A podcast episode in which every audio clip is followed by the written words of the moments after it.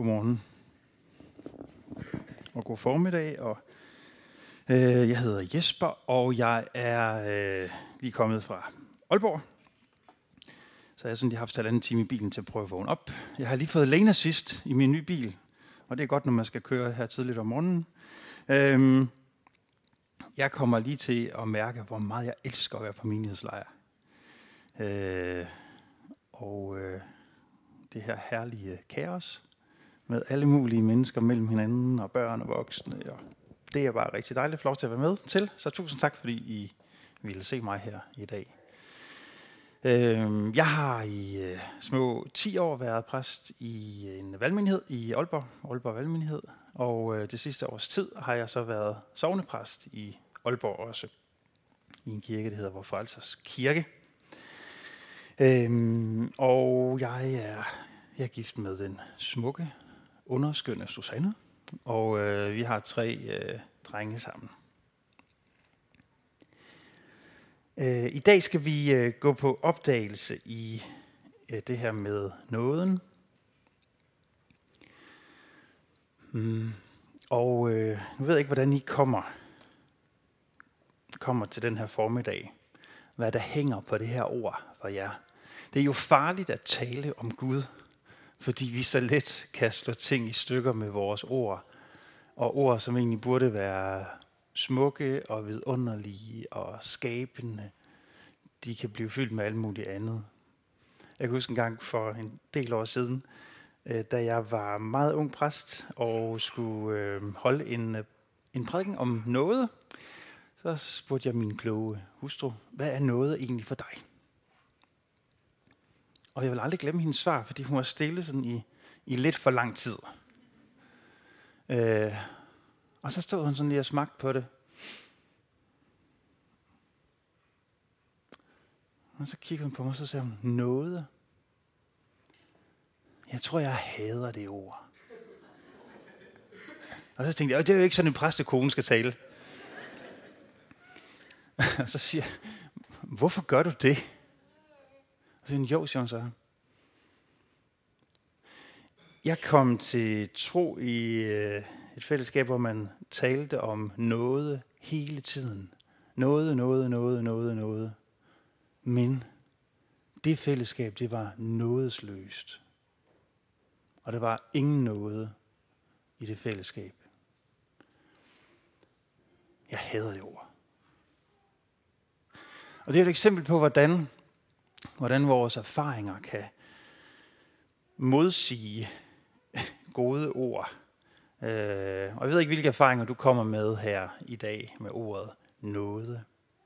Hvad det er for dig, om du hader det, eller om du kan lide det, eller hvad det siger dig. Vi kommer jo med mange forskellige historier. Jeg håber, at, øh, at jeg på en eller anden måde kan bidrage med, at vi sammen kan få lov til at opleve, at når vi har været sammen her, de her par undervisningssessioner, at, øh, at vi må smage på det der ord, noget. Og så kigge lidt ud af vinduet og sige, jeg tror, jeg elsker det ord.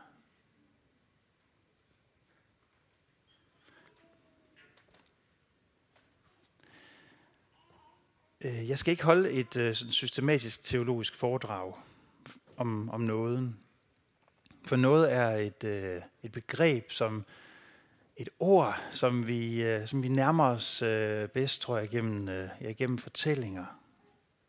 Mm, så i min øh, undervisning i dag, der vil jeg egentlig sådan primært fortælle historier.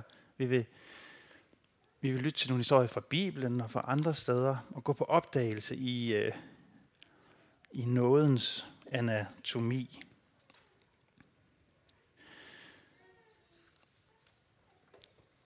Der er en øh, fortælling fra Bibelen, som bliver ved med at øh, øh, udfordre mig.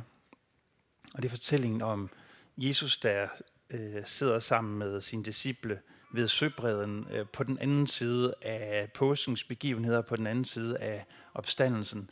De sidder der ved Tiberias sø og spiser stegt fisk til morgenmad. Og, og så stiller Jesus, nogle af jer kender måske historien, Jesus øh, stiller Peter de her tre øh, spørgsmål. Elsker du mig? Elsker du mig? Elsker du mig? Har du mig kære? Øh, og noget af det, Jesus han jo egentlig han spørger ham om, det er, alt det, som mit liv står for, når du nu har set, hvad det var, jeg kom for at gøre, når du nu har set, hvordan det var, jeg skulle leve og dø, hvad det, hvordan jeg vil vise jer, hvem Gud er, elsker du mig så stadigvæk? Ikke sådan, har du forstået det, kan du redegøre for det, øh, elsker du det, har det vundet dit hjerte? Og øh, sådan tænker jeg også, at det her ord med nåden, det kalder på os. Det vil, det vil vinde vores hjerter, venner. Udfordringen det er ikke for os egentlig at forstå det, for det er egentlig ikke så svært at forstå. Udfordringen er at lade det vinde vores hjerter. For det er det, det, det, er det, det vil. Øh, de to overskrifter for mig her i dag, det er øh, skandale og fest. Og hvis du er sådan lidt noget, når ja, og det er ikke, øh, og det er ikke noget, vi lærte om en gang for mange år siden, og hvad skal vi, hvorfor skal vi blive med at tage os rundt i det? Så tror jeg, det er fordi, der er for lidt skandale og for lidt fest i dit liv. Så skandale og fest, det bliver sådan to hovedord for det, jeg godt vil, øh, vil dele med jer øh, i dag. Og øh, hvis I nu har en bibel med, så kan vi begynde der. Og vi kan begynde med Jonas, som er, øh, det er jo den sværeste bog i Bibelen lige at finde, for den er faktisk kun på sådan et opslag. Jonas' bog, øh, i den her udgave, der er det side 822.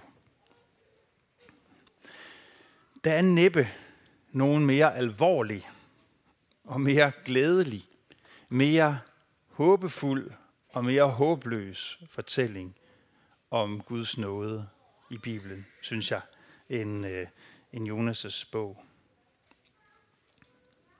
Det er en bog, som på en eller anden måde leder os ind i øh, det, man kunne kalde nådens anatomi.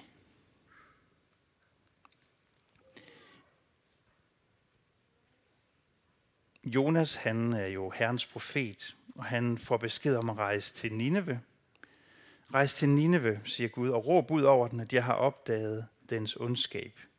Men Jonas, han vil hellere til Tarshish. Jonas øh, flygter bort fra Gud. Og ved hvorfor han flygter bort fra Gud? Det er fordi han hader nåden. Det afslører han til sidst i, i fortællingen om Jonas. Grunden til, at jeg ikke ville rejse til Nine ved Gud, det var jo, at jeg vidste, du var en nådig og barmhjertig Gud. Prøv lige at tænke, et dybt, dybt antipati, et dybt had, en dyb antipati at have for, for det, som nåden er. Ak herre, siger Jonas i slutningen af Jonas' bog. Var det ikke derfor, jeg sagde, at, var det ikke derfor, jeg ville flygte til Tarsis? Jeg vidste jo, du er nådig og barmhjertig, Gud, sen til vrede og rig på troskab, og at du fortryder ulykken. Herre, tag nu mit liv. Wow. Prøv lige at vågne op og se, hvor vanvittigt det her det er. Jeg vidste jo, du er en nådig barmhjertig Gud, der fortryder ulykken. Tag mit liv. Hvis det er sådan, du er Gud, så er vi ikke på samme hold. Okay? Jonas skulle rejse til Nineve, hvor øh, Guds folks fjender boede. Dem, som Guds folk havde kæmpet med, og som havde undertrykt dem, blev gjort uhyrlige ting imod hinanden. Der var et dybt had imellem de to folk. Og Jonas, han kunne simpelthen ikke leve med, han ville ikke leve med, at de folk, de skulle opleve Guds barmhjertighed og Guds nåde. Han ville simpelthen ikke være med til det. Herre, sagde han, jeg vil godt være din profet, men jeg vil simpelthen ikke have med din nåde at gøre. Så dybt var hans had, så dybt var hans, hans afsky mod det, som Guds nåde stod for. Det, var, det er jo nådens skandale. Den helt grundlæggende skandale ved nåden at Gud ikke handler med os efter fortjeneste.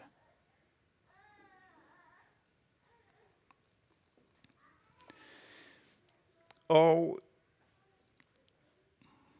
ja, hvis, det er jo sådan en øh, dramatisk og billedrig fortælling om Jonas, der øh, kommer ombord på et skib på vej til Tarsis, væk fra alt det, som øh, Gud havde kaldet ham til, og der bliver en storm, og sømændene på skibet kaster ham i havet. Han bliver slugt af en kæmpe fisk, må det have været, og tilbringer der nogle øh, dage i fiskens øh, bu og bliver spyttet op på stranden, og Guds ord lyder igen til ham, til nu til Nineve, og nu gør Jonas det. Men prøv at lægge mærke til, hvad der står her i kapitel 3. Der står, at Nineve er en stor by. Den var faktisk tre dagsrejser stor. Men Jonas han tager kun en dagsrejse ind i byen. Det er sådan en tredjedel omvendelse.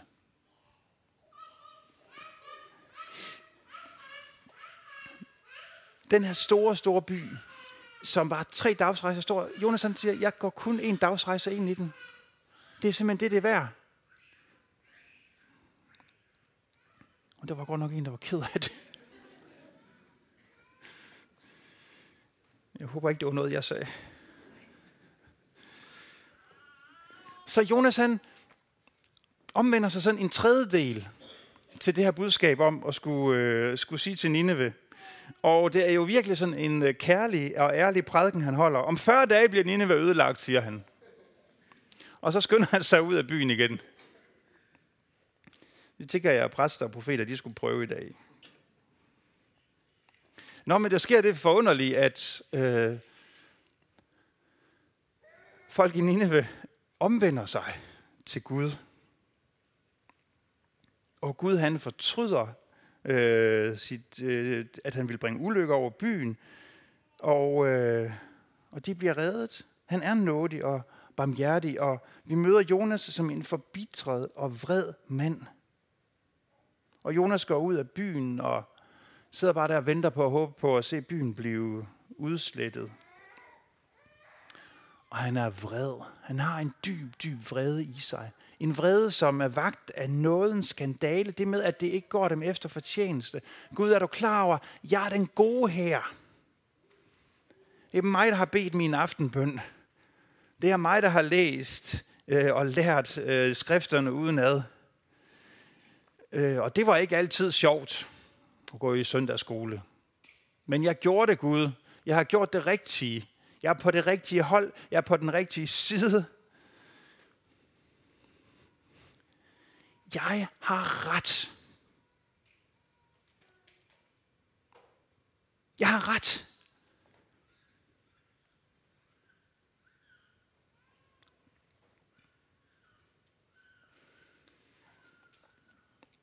Og det spændende ved øh, Jonas' bog, det er jo, at den, øh, den ender meget åbent. Vi ved faktisk ikke, hvordan profeten Jonas reagerer på Guds forsøg på at kalde ham til omvendelse. Men det sjove er, at til sidst er det ikke Jonas, der prædiker for Nineve. Det er egentlig Nineve, der begynder at prædike for Jonas. Og hele Jonas' bog er en fortælling om, hvordan Gud han egentlig inviterer Jonas, inviterer sit folk, inviterer os med ind i det, han har for med verden. Hans planer om noget og barmhjertighed med verden bliver Jonas inviteret ind i. Og, og Jonas han afviser det på det her tidspunkt i hvert fald blankt og siger, det vil jeg simpelthen ikke være med i. Men det er en fortælling om, hvordan Gud forsøger at kalde på vores hjerter.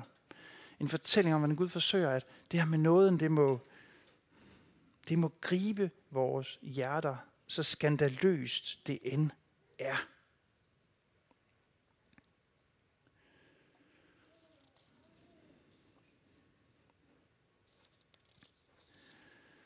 Der er... Øh, jeg ved ikke helt. Jeg tror nogle gange, at vi slet ikke sådan helt er i kontakt med, hvor skandaløst det er. at, der ikke, at vi ikke får efter fortjeneste. Det er der en øh, vidunderlig fortælling om i, i det nye testamente. Øh, det er arbejderne i, øh, i vingården i Matthæus 20.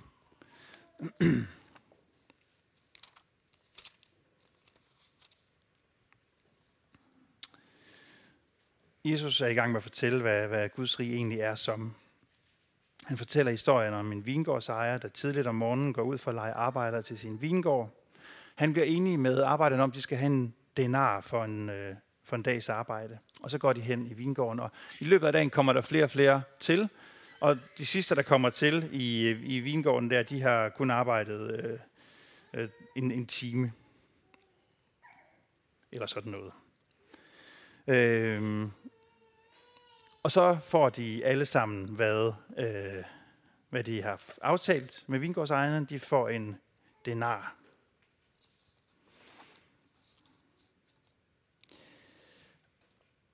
Og selvfølgelig er det helt vildt uretfærdigt. Det er jo skandaløst. Ingen af os vil jo finde os i det. Altså, arbejdsmarkedet vil bryde sammen, med, hvis man indførte sådan en, øh, sådan en øh, lønpolitik.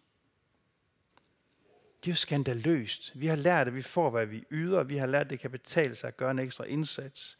Men fortæller Gud, med Guds rige, der er det ikke som arbejdsmarkedet eller som den kapitalist, kapitalistiske samfundsøkonomi. I Guds rige, der får vi ikke, hvad vi har fortjent.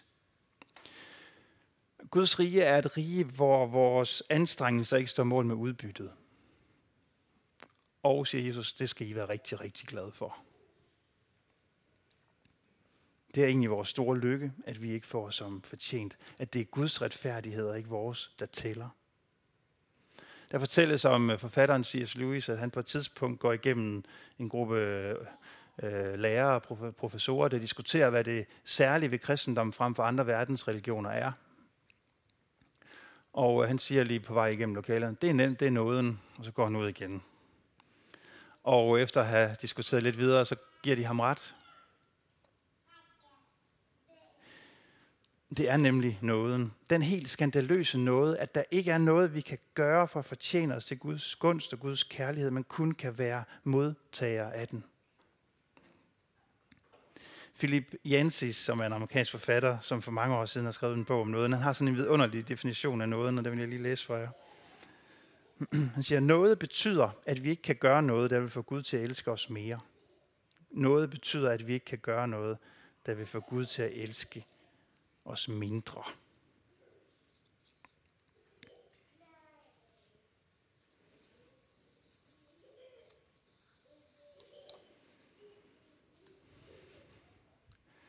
Vi får ikke løn af Gud, vi får gaver af Gud.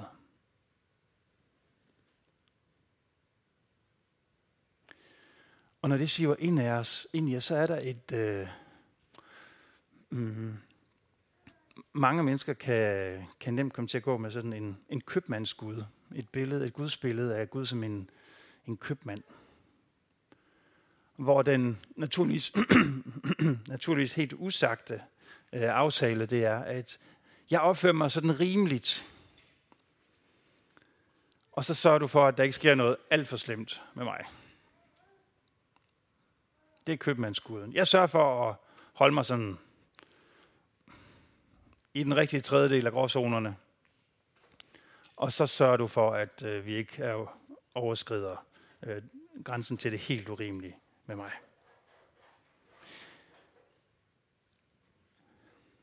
Den købmandsgud dør, når vi taler om Guds nåde.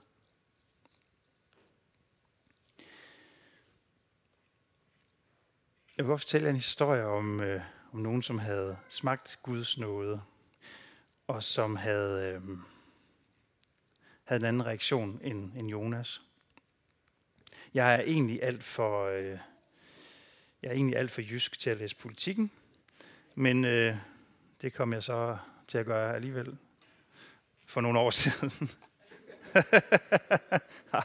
er der nogen herinde, der læser politikken? En! Så er man havnet på den rigtige side af bæltet her. Nå. Hvor, hvor kom Det var øh, øh, en artikel i politikken om en øh, øjenlæge, en myrdet øjenlæge, som har arbejdet 33 år i Afghanistan, havde politikken en, en, en artikel om for nogle år siden. Ham her øjenlægen, han hed Tom Little. Og i politikken fortæller, nu læser jeg sådan et par forser lige lidt her, øh, Tom Little overlevede Sovjetunionens invasion af Afghanistan i 1979, borgerkrigen i 1990'erne og Talibans styre i 2001. Men, fortæller politikken, torsdag slap heldet op for den amerikanske øjenlæge. Sammen med syv kolleger og to afghanske sundhedshjælpere blev han dræbt i det nordøstlige Afghanistan. Tom Little arbejdede 33 år som øjenlæge i Afghanistan, og sammen med sin kone, Libby Little, opfostrede han sine børn i en krigszone. 100 raketter om dagen var en god dag, fortæller Libby Little i et interview til CNN efter drabet.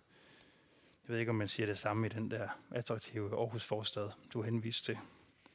100 raketter om dagen, det er en god dag. Ifølge Libby Little blev familien boende i landet på grund af deres kærlighed til folket, og på grund af Tom Littles passion for at hjælpe de mest trængende afghanere med medicinsk hjælp. Han arbejdede hårdt for at gøre øjenpleje tilgængeligt for flere afghanere, og rejste ofte til afsidesliggende landsbyer i landet for at yde øjenpleje til lokalbefolkningen. Det var sådan en udflugt, han var på, da han blev dræbt. Det var dengang USA's udenrigsminister hed Hillary Clinton, og hun kaldte Talibans massakre for en foragtelig voldshandling hvor hjerter er knust over tabet af disse heroiske, generøse mennesker, siger hun. Et par måneder efter, at øh, det her skete, så stod øh, Libby Little så til en øh, konference i Cape Town, Sydafrika, sådan en stor verdenskonference for mission.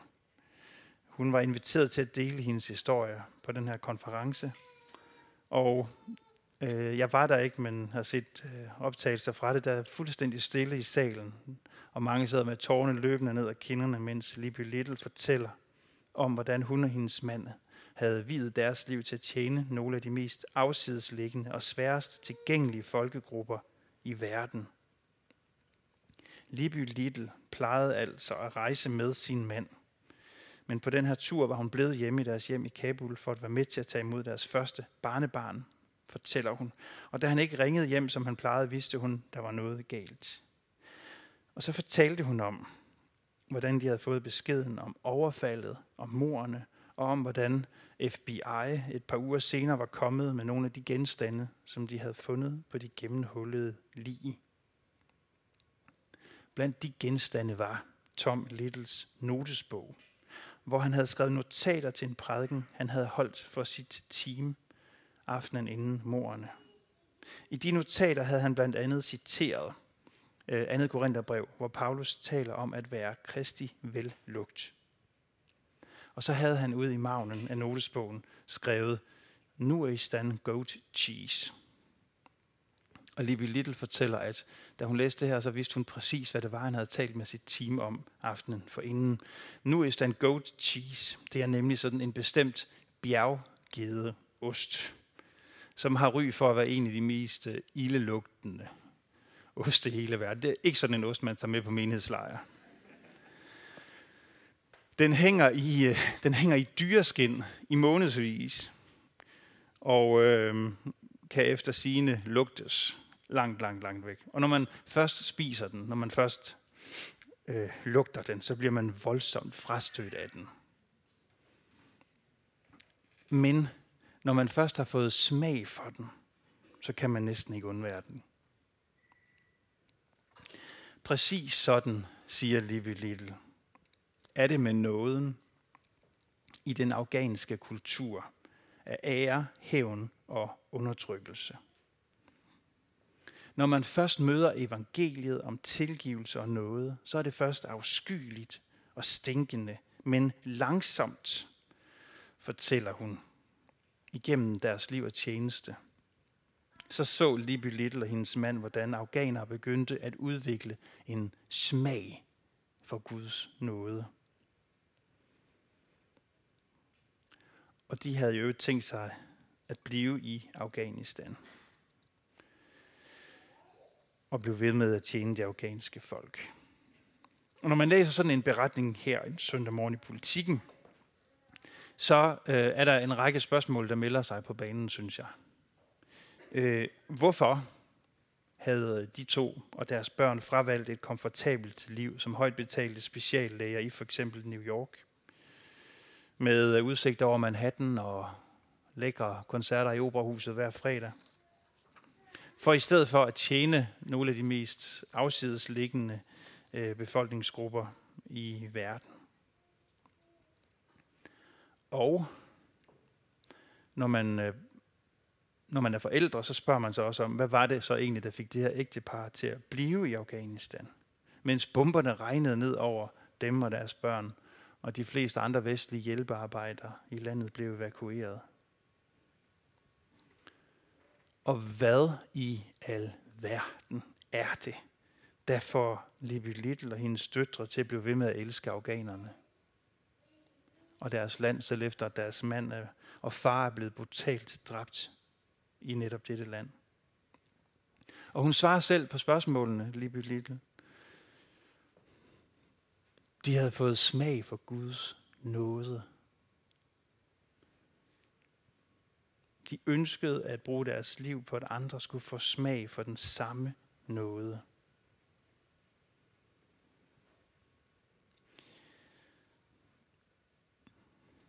Og ligesom Libby Little fortalte om, hvordan nåden i Afghanistan kunne være sådan en afskyelighed, så kan den også være en afskyelighed i vores vestlige kultur. Vi kender også til ære og skam hos os. Vi har også vores kodexer. Vi har også de linealer, vi måler os selv og hinanden med i vores kultur. Vi kender alt til skammen ved ikke at være vellykket. Vi kender alt til forarvelsen, frustrationen over, at det går andre bedre end os. Vi kender til det her evige fokus på at måle os selv i forhold til andre. Vi kan blive nøjeregnende, vurderende, bedømmende. Vi kan blive evigt bange for, at om andre får noget, som jeg egentlig har gjort mig fortjent til. Vi kan blive stolte og bitre, fordi vi synes, vi har fortjent bedre end det, der egentlig er vores liv, eller vi kan blive knuste, fordi vi ikke synes, vi har gjort os fortjent til noget som helst. Mange kalder jo vores øh, kultur for en præstationskultur. Øhm. Herude på parkeringspladsen, der holder der en sindssyg flot VW T-Roc, som kun har kørt 1700 km. Og det er en bil, som jeg lige har fået. Og øhm, for et par uger siden var jeg, øh, var jeg nede og hente, øh, hente den nede ved øh, forhandleren. Og hvis der er nogen, der lige gerne vil have den der duft af helt ny bil, så kan I bare lige komme hen til mig i pausen, så går vi ud og lugter. Øhm. Da jeg var nede ved forhandleren og hente, uh, hente min uh, nye bil her, uh, så kommer vi til at snakke, og uh, vi skal, jeg, jeg får sådan et evalueringsskema, jeg skal evaluere ham, Øh, og det havde en ting, det kommer nok på et tidspunkt. Vi, man kan jo ikke gå ned i Kvickly og købe to liter mælk i dag, uden der ligger en e-mail med en evalueringsforspørgsel, øh, når man kommer hjem. Vel? Øh, og jeg fik et evalueringsskema, jeg skulle vurdere ham. Jeg skulle ikke, ikke bilen, ikke firmaet, men ham. Og så fortæller han mig senere, øh, han skal have, man kan vurdere ham fra 1 til 5, øh, 1 til 5 stjerner. Han siger, at han skal have 4,7 eller derover for at kunne være ansat der hvor han er. Altså 4,7, hold fast, jeg er glad for, at øh, vores kirkegængere ikke skal score mig på en skala fra 1 til 5, hver gang de har hørt en prædiken. Øh, er det ikke hårdt, siger jeg så. Jo, sådan, det er sådan, det er. Hvis jeg vil være her, det er bestemt fra hovedkontoret i Tyskland. Hvis jeg vil være her, så skal jeg score 4,7 eller derover. Ellers så skal jeg på forbedringskursus. Og hvis det så ikke lykkes, så er det ud det er jo en sindssyg hård verden. Nogle af jer øh, kender måske også det med, at man kommer ind på en... Øh, øh, man skal bare købe en kop kaffe. Og hvis man så har sådan en app med et rabatkort, så i det øjeblik, du står over for øh, en stakkels øh, ung barista, så, så skal du så score vedkommende. Hvordan var han eller hun? Var jeg tilfreds?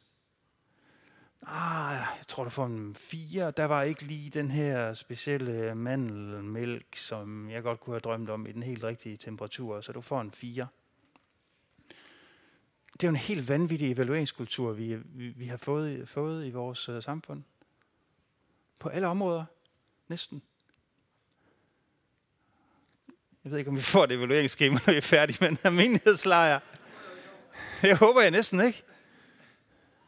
Fordi der må dog være nogle steder her i den her verden, hvor vi ikke hele tiden skal evalueres og evaluere. evaluere. For når vi hele tiden er i gang med at evaluere andre, så kommer vi begynder, betyder det også, at vi hele tiden er i gang med at evaluere os selv. Hvordan man folk ser på mig nu. Er jeg god nok? Er jeg attraktiv nok? Var jeg sjov nok? Var jeg vellykket nok? Man kommer hjem fra en fest. Opførte jeg mig dumt på en skala fra 1 til 10? Hvor kikset var jeg i aften? Jeg har en øh, ven, som er advokat, Øh, partner i et stort firma i, øh, i Aalborg og øh, sensor på universitetet. Han kom ind ad døren her forleden dag. Nej, det var ikke forleden dag, det var i januar, hvor der var eksamener. Øh, og så siger han, Jesper, hvad er der med de unge nu om dagen? Jeg har siddet som sensor til eksamen på universitetet hele dagen.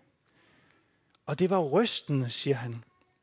De var simpelthen så nervøse, at øh, for den her eksamen, jeg skulle, jeg skulle bruge, øh, som sensor skulle jeg bruge de første 5-10 minutter for at få dem talt så meget til ro, at jeg overhovedet kunne forstå, hvad de sagde. Der var en pige, der besvimede, da hun trak sit eksamensspørgsmål. Og det, Nå, der kan være alle mulige gode grunde til at være nervøs for at gå til eksamen. Men han sagde, hvad er det lige, der sker? Jeg blev, jeg blev nødt til at tale med underviserne på, på universitetet om, at de skal simpelthen lære deres, øh, deres unge at slappe lidt af. Det dur ikke, at de besvimer ned i byretten hver første gang, de står over for en dommer. Ja, man kan være uheldig, man kan trække et dårligt spørgsmål, man kan dumme sin eksamen. Og hvad så? Så går man til reeksamen. Du dør ikke af det. Og jeg synes, der er sådan nogle glimt ind i en øh, benhård præstationskultur, som jeg tænker, at vores verden på en eller anden måde sulter efter noget.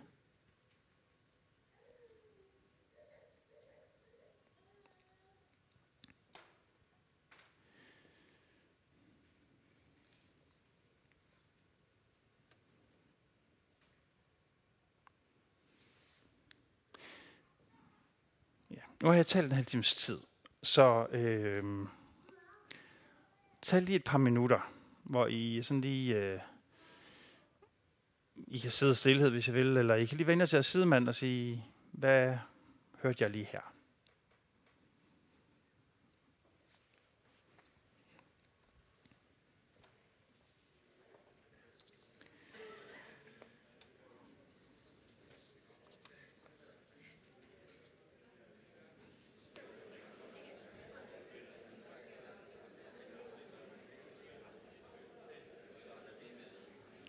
Ja. I får lejlighed til at tale videre igen om ikke så lang tid. Øhm, jeg vil godt vise jer et, lige et øh, filmklip fra øh, en film, som øh, nogle af jer måske har set. Det er sådan en gammel film efterhånden om uh, ud fra Les Miserables, uh, de elendige uh, Victor Hugos store roman.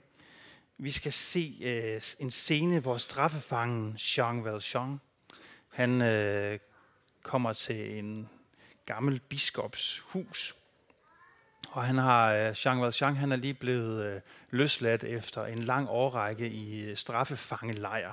Han stjal et stykke brød og har siddet i, jeg kan ikke huske om det er 20 år eller sådan noget, mange år i en, øh, i en øh, fangelejr.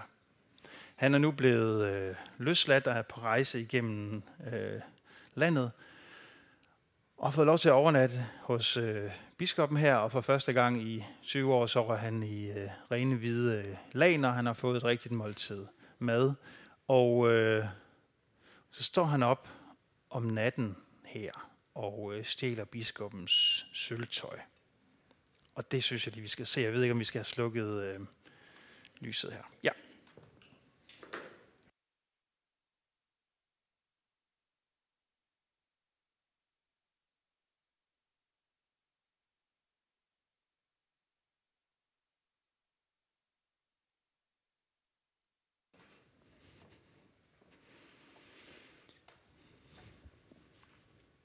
Ja, yeah, er det ikke en fantastisk scene?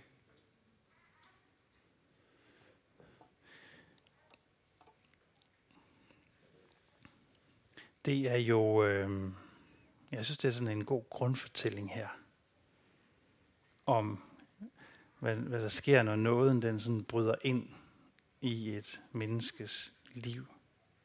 Fortællingen ellers i, øh, i filmen og i bogen her er jo, at øh, politiinspektøren Javert, han, øh, han kan simpelthen ikke acceptere, at øh, Jean Valjean han får lov til at slippe fri. Han vil fange ham, det skal koste. Vi har ham, vi har den lidt ynkelige øh, madame, der sidder og græder over sit sølvtøj her. Øh, og vi har det i en benhård udgave med Javert, som hellere vil gå til grunde, ligesom Jonas, end op opleve nådighed, øh, Guds nåde og Guds barmhjertighed udspille sig for øjnene af ham.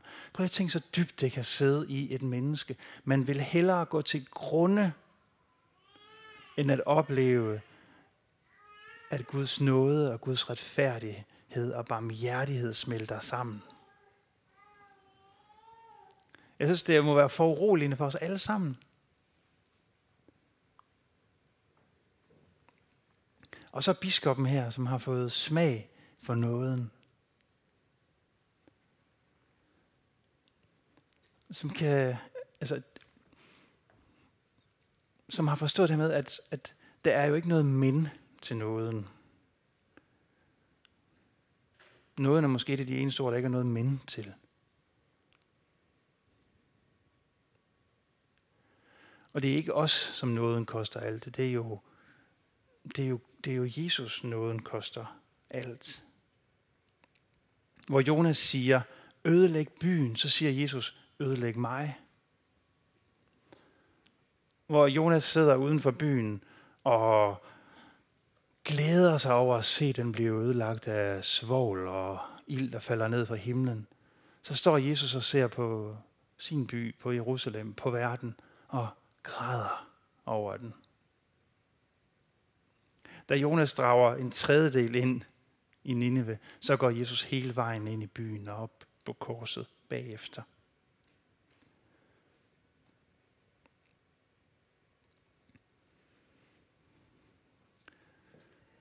Det koster jo Gud alt. Det, som det koster også, er et par lysestager. Men ikke fordi vi er i gang med at handle med Gud. Vi handler ikke om nåden. Men fordi der er noget, der udspringer af. Selv at have mødt nåden, når vi selv har taget imod nåden, så begynder vi at leve et andet slags liv. Når et fællesskab som en kirke, for eksempel, og gerne især har mødt nåden, så opstår der et andet slags fællesskab. Et nådigt fællesskab. Når vi selv har mødt friheden, glæden, når vi begynder at elske, at vi ikke får som fortjent. Og ingen kan jo rigtig sige, hvornår det slår ned i et menneskes liv. Hvornår, det, hvornår vi begynder at elske det. Som regel tror jeg, det er forholdsvis sent. Det er jo derfor, det er de ældste, der går bort først. Da Jesus han øh, møder en øh, kvinde, de vil til at stene, fordi hun har været utro. Og han siger, at den der er syndfri blandt jer kan jo kaste den første sten, og det er de ældste, der går bort. På et tidspunkt i ens liv, så, så kommer det til en glæden over friheden ved, at vi ikke får som fortjent. Og den dag, hvor det begynder at brede sig i vores liv, så begynder vi at leve anderledes former for liv. Min, øh, da jeg var barn, der boede vi nogle år på, øh, på Grønland. Og øh, min mor var skolelærer, og hun, øh, hun, hun oplevede engang det, at øh, hun skulle undervise en grønlandsk klasse, og der var en pige der, som, som, sad, og, som sad og sov øh, hen over øh, bordet. Det har vi sikkert alle sammen gjort. Men øh, hun gjorde det sådan rimelig ofte. Og til sidst så blev øh, min mor, som kom lige fra Danmark, og pæn lille landsby i Dyl, blev, øh, blev tilpas irriteret til det, så hun var hen og væk hende. Øh, gik op og underviste, og hun faldt i søvn igen, og hen og væk hende, og blev sådan, sådan passende irritabel og vred, som en lærer godt må blive, det tænker jeg, i den situation. Så tager en af hendes kolleger hende til side, en kollega, som har været der i, i mange år, så siger, Bodil, lad hende sove. Og så fortæller han, hvordan den her pige, hun øh, som regel øh, om natten sidder hjemme under køkkenvasken sammen med sin lillebror. Mens forældrene slår sig. Og han siger til en, hun har brug for at få lov til at sove. Lad hende være.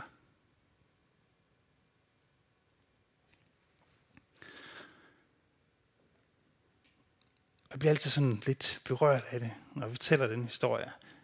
Fordi jeg synes, den rører ved noget meget dybt omkring det med at leve nådigt over for andre. Nogle gange, så skal vi lade hinanden sove. For vi kender ikke hinandens historie. Det gælder også i fællesskaber, i kirker, også i øh, valgmenigheder, hvor man sådan nok på, på nogle områder kommer lidt tættere på hinanden, end man gør i, i andre former for kirker. Det kan man gøre i hvert fald. At nogle gange, så skal vi lade hinanden sove, for vi kender ikke hinandens historie. At øve sig i at leve nådigt, med et nådigt blik på hinanden, når vi ikke lige altid gør, som det forventes af os. Og overalt, hvor der er mennesker, så er der nogen, der ikke gør, som man bør gøre. Og nogle gange så er det også.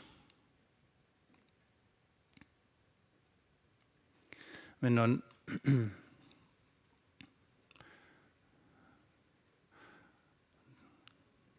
der er en helt ustyrlig kraft i, at det går op for en, at jeg ikke får som fortjent, at jeg ikke kan gøre noget, der vil få Gud til at elske mig, hverken mere eller mindre, end han allerede gør. At jeg er sat ind i et andet rige, hvor jeg ikke får som fortjenest, som fortjent, og det skal jeg være glad for. Og det gør min næste heller ikke. Det er nådens skandaløse virkelighed, at vi ikke får som fortjent.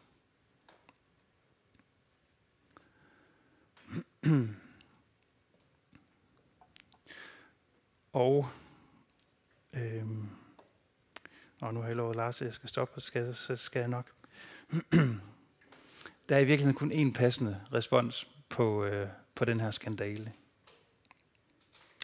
Den eneste passende respons på nådens øh, skandale, det er at holde en fest. Og det skal vi se på efter frokost. Så tak for nu.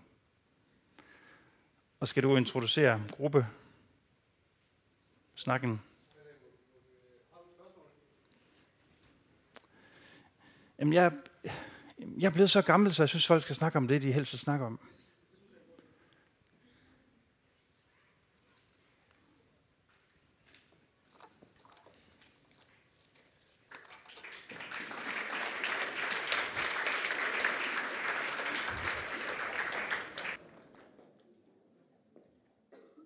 Tak skal du have, øh, Jesper.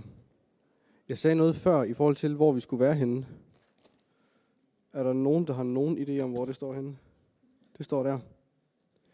Vi har de her grupper, og øh, A til H prøver at finde hinanden herinde, og I til T forsøger at finde hinanden inde i, øh, ja, i rummet derinde, ikke? Så både spisesalen og det der lille opholdsrum ved siden af. Yes. Øh, jeg synes lige, vi skal, øh, jeg synes lige, vi skal bede en kort bøn.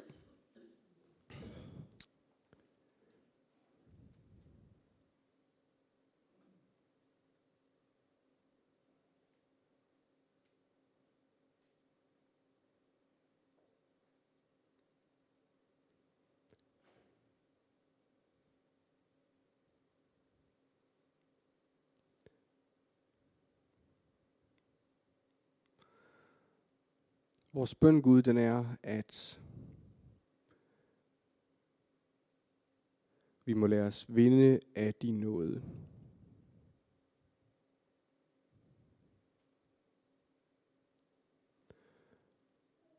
Og vi beder om, at det måske, når vi lytter til Jesper og til dit ord, når vi beder til dig, når vi lovsynger dig, og vi beder os om, at det måske gennem de gruppesnakke, vi skal have nu.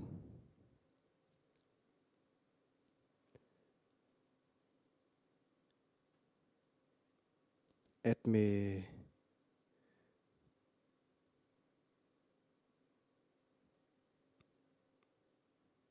med den historie, som jeg kommer med, og den historie, som min sidemand i samme fællesskab kommer med,